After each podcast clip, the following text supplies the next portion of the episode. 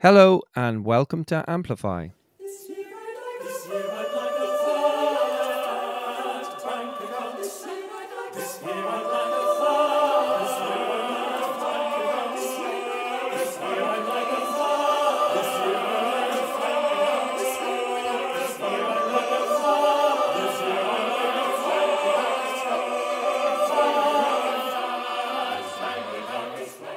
Music from Rhona Clarke, her A Bit of Nonsense, performed by Chamber Choir Ireland at this year's New Music Dublin Festival. This is the last in a short series of episodes covering the festival, which took place online from the 23rd to the 26th of April.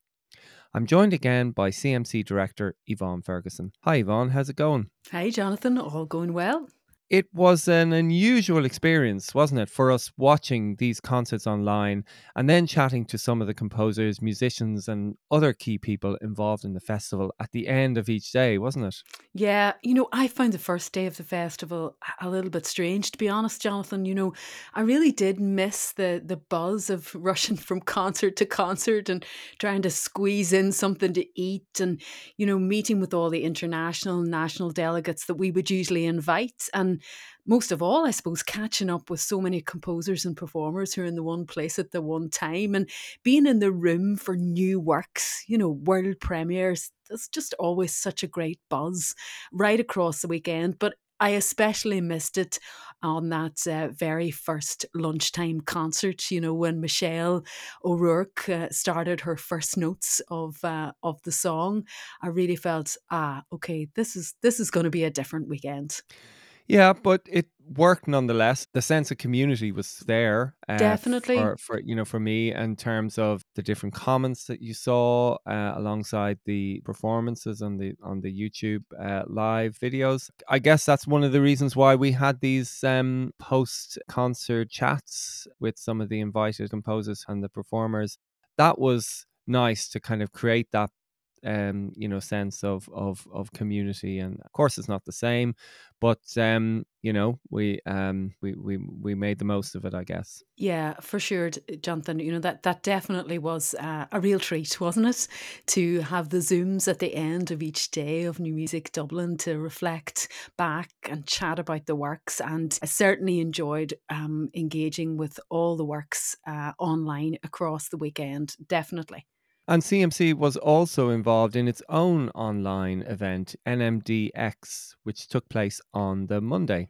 Yeah, NMDX is New Music Dublin Exchange, Jonathan, as you know, and um, it's now in its third year, and it's our networking event that we do in partnership with the festival, an annual networking event to connect those active in contemporary music from Ireland, ensembles, composers, and performers, with venues, festivals, and concert programmers from Ireland and from around the world world. And, you know, this year was a really huge undertaking to replicate a speed networking event online. And um, it was led by our colleague Linda and hosted on the online platform Remo, which was new to us.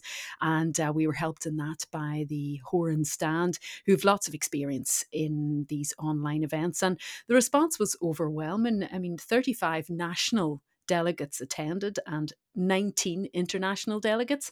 And then we had 57 artists participating. So there was over 500 networking meetings, you know, uh, over the course of, of the Monday and uh, a really huge engagement all the international national delegates incredibly generous with their time. And you know i know from even since that day which was monday the, the 26th of april there's been loads of contact between those active in new music in ireland with national and international delegates to line up new projects for, for when the time is right uh, for everybody to get back in a room uh, for new music events and when the time is right for travel, Jonathan, because a big part of NMDX for us is getting new music from Ireland on the radar with international programmers.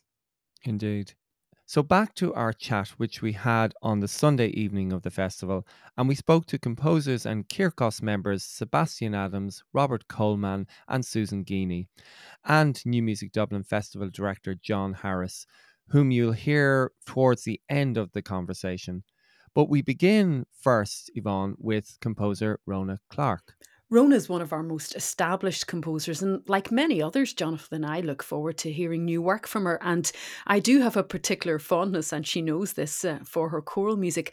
I think she has a real, rather unique skill of writing choral works which not only sit well on the human voice, but retain her own individual compositional voice.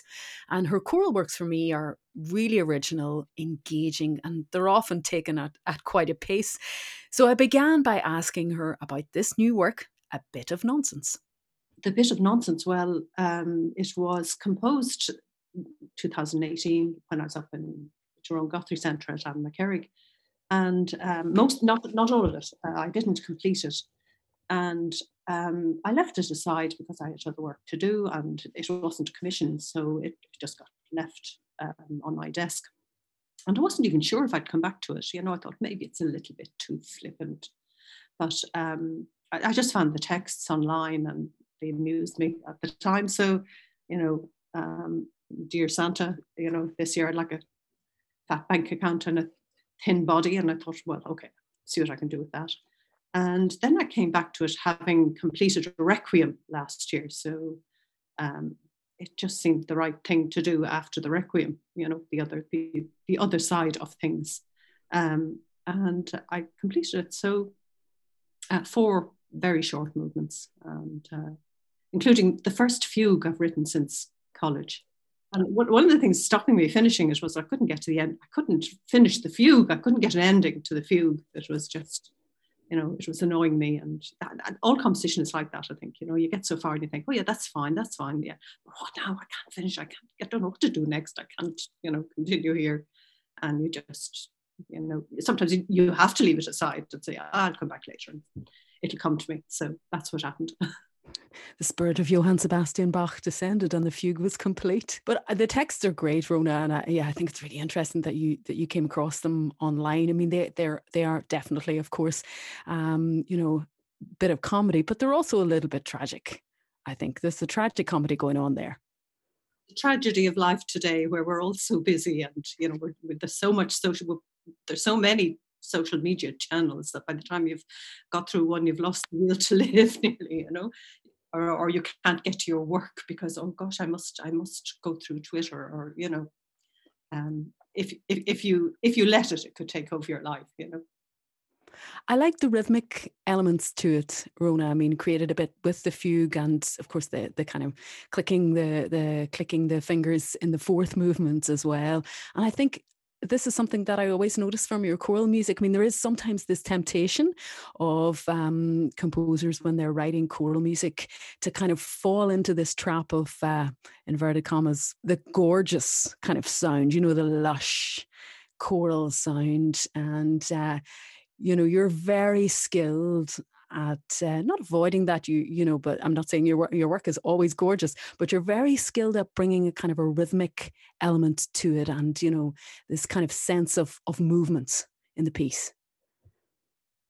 Um, well I, I suppose i'm aware i remember you know the late jim wilson the composer jim wilson james wilson saying to me there's a lot of slow music out there and um, in choral, the choral world, I mean, it is so true for um, directors to find a fast piece to fit into their program. You know, they really have to search. And there is, in, in, in the choral world in particular, there is a lot of that, as you say, lush, slow, um, chordal build up, that kind of thing. It's, it's, it's there a lot. So yeah, I'm, I'm aware that there's a need for a, bit of rhythm somewhere.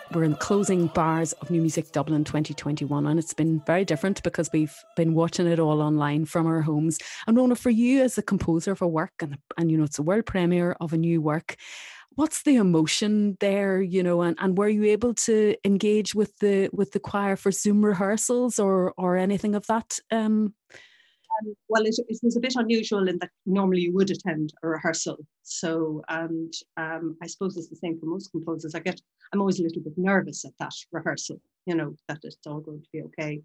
So, the performance was the first time hearing it um, there wasn't the possibility of attending a rehearsal. Um, so I suppose you're a little bit more tense, you know. But um, I mean, Chamber Choir Ireland are so good, and and uh, Andrew Synnott was absolutely fabulous with them. So I knew it was in safe hands. I wasn't really, you know, worried that um, that it wouldn't be. Performed. Yeah, and they're a group you know very well, and you know their sound, you know what they're capable of. So, yeah, absolutely. Congratulations, Rhona. It was a really great piece of nonsense, a great bit of nonsense, a real, uh, a real bright um, sort of sound and a bright moment um, for the festival. Been many bright moments across the weekend, uh, isn't that right, Jonathan? Absolutely, and uh, I mean one of one of the I think one I, I'm not just saying it because some of the people are here on the call, but one of the highlights for me of the weekend, and it's actually it's an unexpected highlight, was was um, the Kirkos's for private use. I, I actually sat down uh, this evening at about six o'clock because I didn't get a chance to have a look at it earlier in the day and uh, expecting that there would be some sort of video stream or collection of video streams, but no, there wasn't. Uh, there was a set of kind of um, directions, uh, performance pieces, uh, a whole I mean, a whole world. Um, I mean, I think John, you said yesterday that it's almost like a, a, a separate festival in itself. So, Sebastian, tell me, tell me what this whole project is and how you put it together and and why you put it together in the way you did.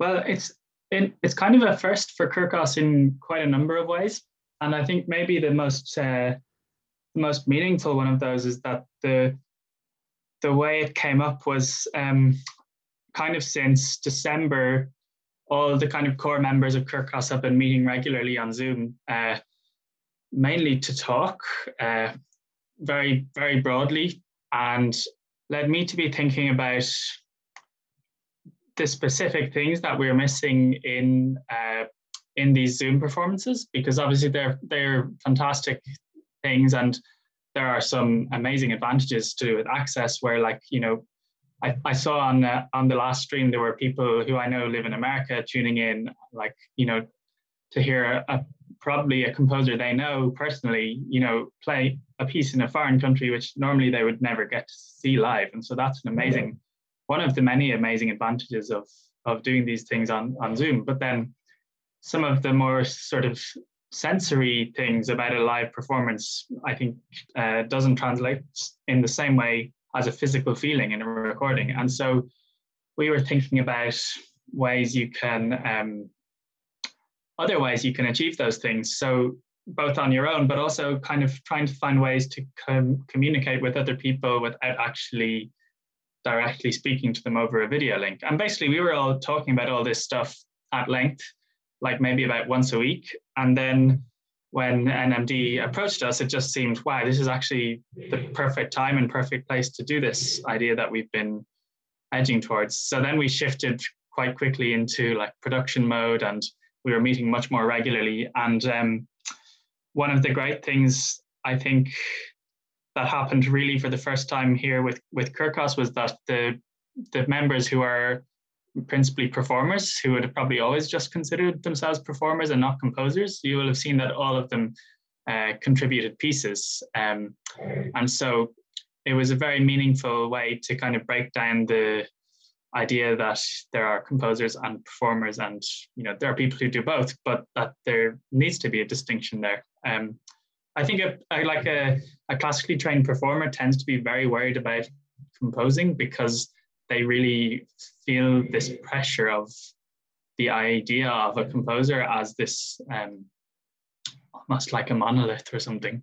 Like just to give, you know, there there's a a whole plethora of different pieces uh, in there, and one of the pieces that that that um well there were several that that that sort of stood out for me, uh, but your own contribution, uh, the espresso micro sonata, and as a coffee nerd myself, who actually went out and bought um a, a decent espresso machine and grinder, you know, as a result of not being able to get my daily flat white fix. Um, this was something I had the instrument for. Uh, tell tell tell us about that particular piece. So it's uh, it's a piece which is uh, a, a, few paragraphs of text plus an audio file, and um, the instructions are in the text, and and basically you're you have to drink a coffee in order to do it. You have, have to either order or make an espresso, um, and there are four little bits of audio which are quite different from one another. And the idea is that you first you get into a very kind of concentrated mode um, before you start drinking the coffee, and you play the audio file, and then there's a sort of gap between each each uh, sorry each uh, snippet of audio, which I called movements. And in each of those gaps, you're supposed to take a sip. And I was suppose thinking about the idea of in a, a multi-course meal, you would have a, a palate cleanser off sometimes, you know, in a, in a very fancy restaurant. Uh, and it's this, I was thinking, I wonder with sound, can we actually just trick the palate to respond to different things in the in the flavor because obviously something like an espresso or or also a lot of the other drinks like whiskey and things would would be such complicated tastes that um I just wondered would it be possible to draw different ones out with different sound things.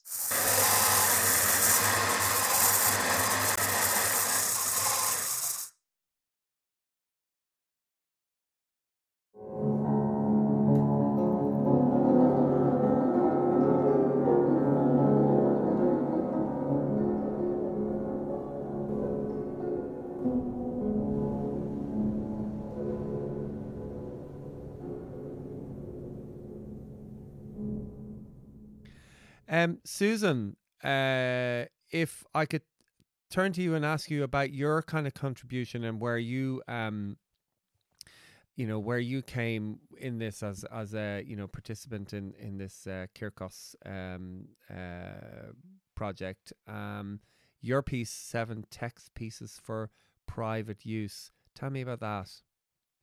Yeah um so I suppose uh, the minute uh, Sebastian reached out um, about this, I kind of was like, yeah, this is right up my street. I write a lot of text pieces. Um, and oftentimes it doesn't require any professional performance or performers. It, it can be experienced by anyone um, who, who, you know, or just even simply imagined. So um, yeah, so when when he reached out, I just decided to kind of do a series of text pieces that were based around the home. So just exploring objects and going from room to room was kind of my starting point. Um, and they're all quite sonic meditations or visual me- uh, meditations. Some of them are improvisational storytelling pieces.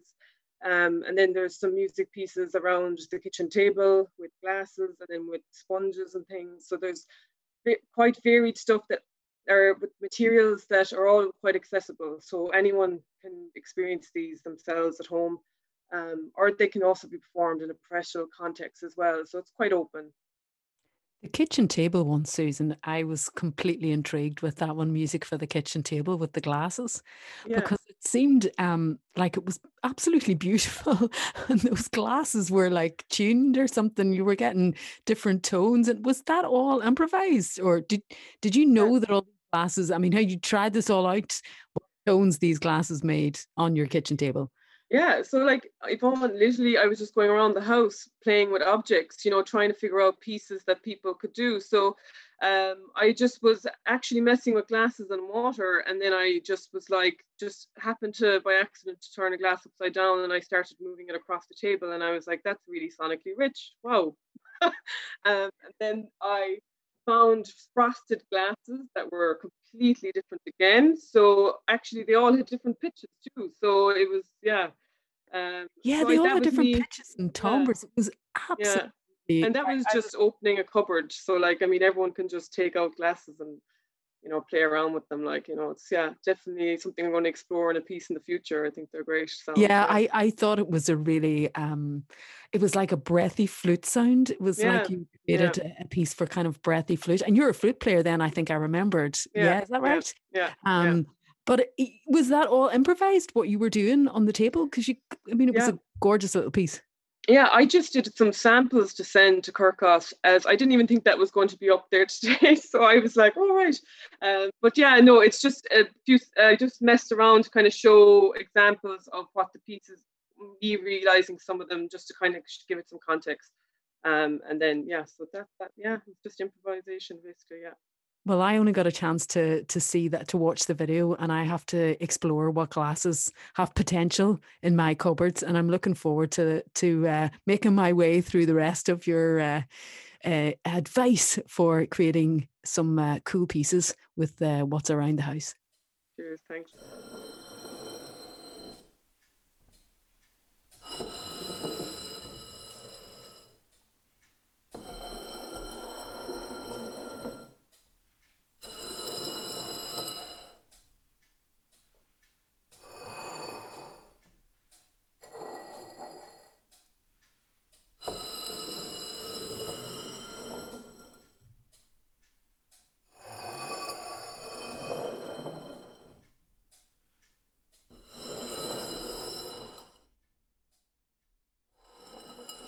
Just just on on uh, Sebastian, uh, what you said, and it's a it's a question to, uh, open to to to the three of you. Um, this thing about having Zoom conversations and discussing ideas, and you know, over over the over the last over a period of weeks. Um, do you think uh, that you had more of these conversations uh, as a result of your circumstances in that you weren't able to meet and you know make music together and and and um, you know uh, work work together.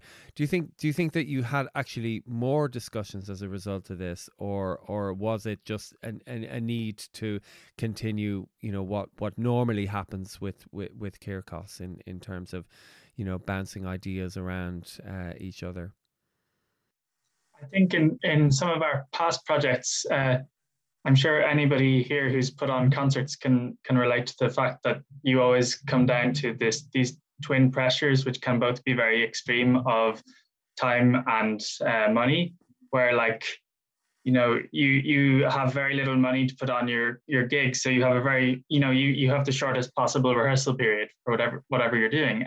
This sort of space for uh, really actually articulating what all these projects meant to each individual member, like in the group, was, was difficult to have because of the ways that we tend to work. And I know a, a thing that that Rob and I shared with Susan before was uh, a project that Kirkos did called uh, called Body Noise Work, where we had these residential workshop weekends with with Jennifer Walshe leading them. And for well for me and Rob being part of that, like and finding how much we all learned from each other in that time. It, ever since then, I was really feeling, oh, it was such a shame that all the Kirkos players weren't at that. And then that kind of collided with like the pandemic, obviously cancelling everybody's work, but not just that, also kind of cancelling everybody's social networks. Um, and so it's like we also all needed this social outlet. Uh, it collided in this perfect way that I think we really got a lot out of it. Um, which is good because obviously the pandemic has been such a terrible time for for everybody in so many ways. So it's helped us find a new way forward, I think, in a, in a way.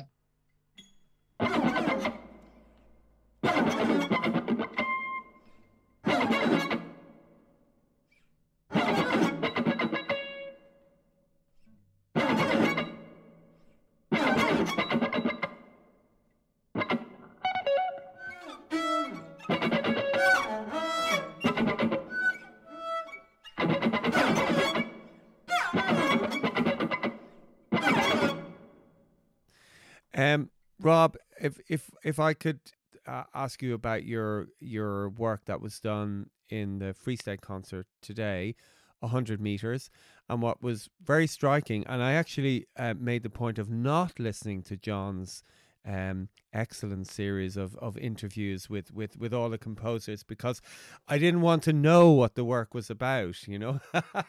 okay, yeah. I see John just gesticulating there on, on the video. You can't see that on the audio. Um, but um, what I mean, what struck me was there there was a very uh, strong mix of video and sound. So tell me about the piece and, and, and how you approached it. Yeah. Um, yeah, well, I guess 100 meters, it's an audio visual piece. And I, I had that, um, I guess, in my mind from the very beginning. I wanted the, the visuals to be a kind of, I guess, in some ways, an equal component of the work. And so, so that there's a real, I guess, play with um, on the visuals and the sound. And um, yeah, because I'm fascin- fascinated with the relationships I, I guess, that you can create when you um, begin bring another element into the mix and have this sort of opportunity to maybe bring it to the fore or, or, or make yeah bring that make that the sort of really engaging part of the performance um and this is the first time that I've actually involved like visuals with a live ensemble, which was like it just seemed like a really nice time to do it, I guess. Um, with with the whole situation and it being a live like a streamed event, so I guess the the visuals feature uh, a sort of choreography done with my hands, and um, also uh, Olympic sprinters. And I guess the the sort of germ of the idea, which I don't know how it is back in there somewhere. Uh, so the gestures I, am doing with my hands is basically just a one, two, three. Um, is basically what I'm doing, and it's sort of referencing this idea of in a race, the first, second, and third place.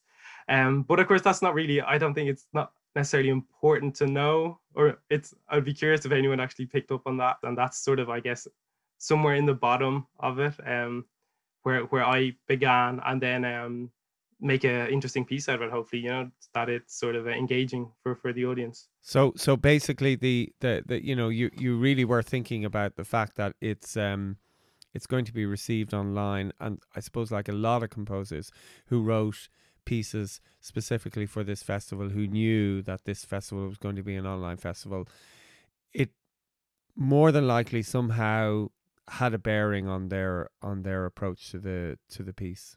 Yeah, it, it's an interesting um yeah, trying to get that sense of balance as well. Because I know with my own piece, then uh, I had of course created the visuals for basically the full eight minutes of the work, and we were sort of discussing then well, it's a live performance though, and you're not going to see the ensemble. I think there's maybe four occasions within the course of the visuals that we sort of just gave you glimpses of the live ensemble. Yeah, trying to get that balance, I think, and respect um, the, the kind of live performance aspect or, or the fact that we're working with an ensemble there while um, yeah, while then allowing the sort of multimedia aspects to really um, engage as well in the way they can.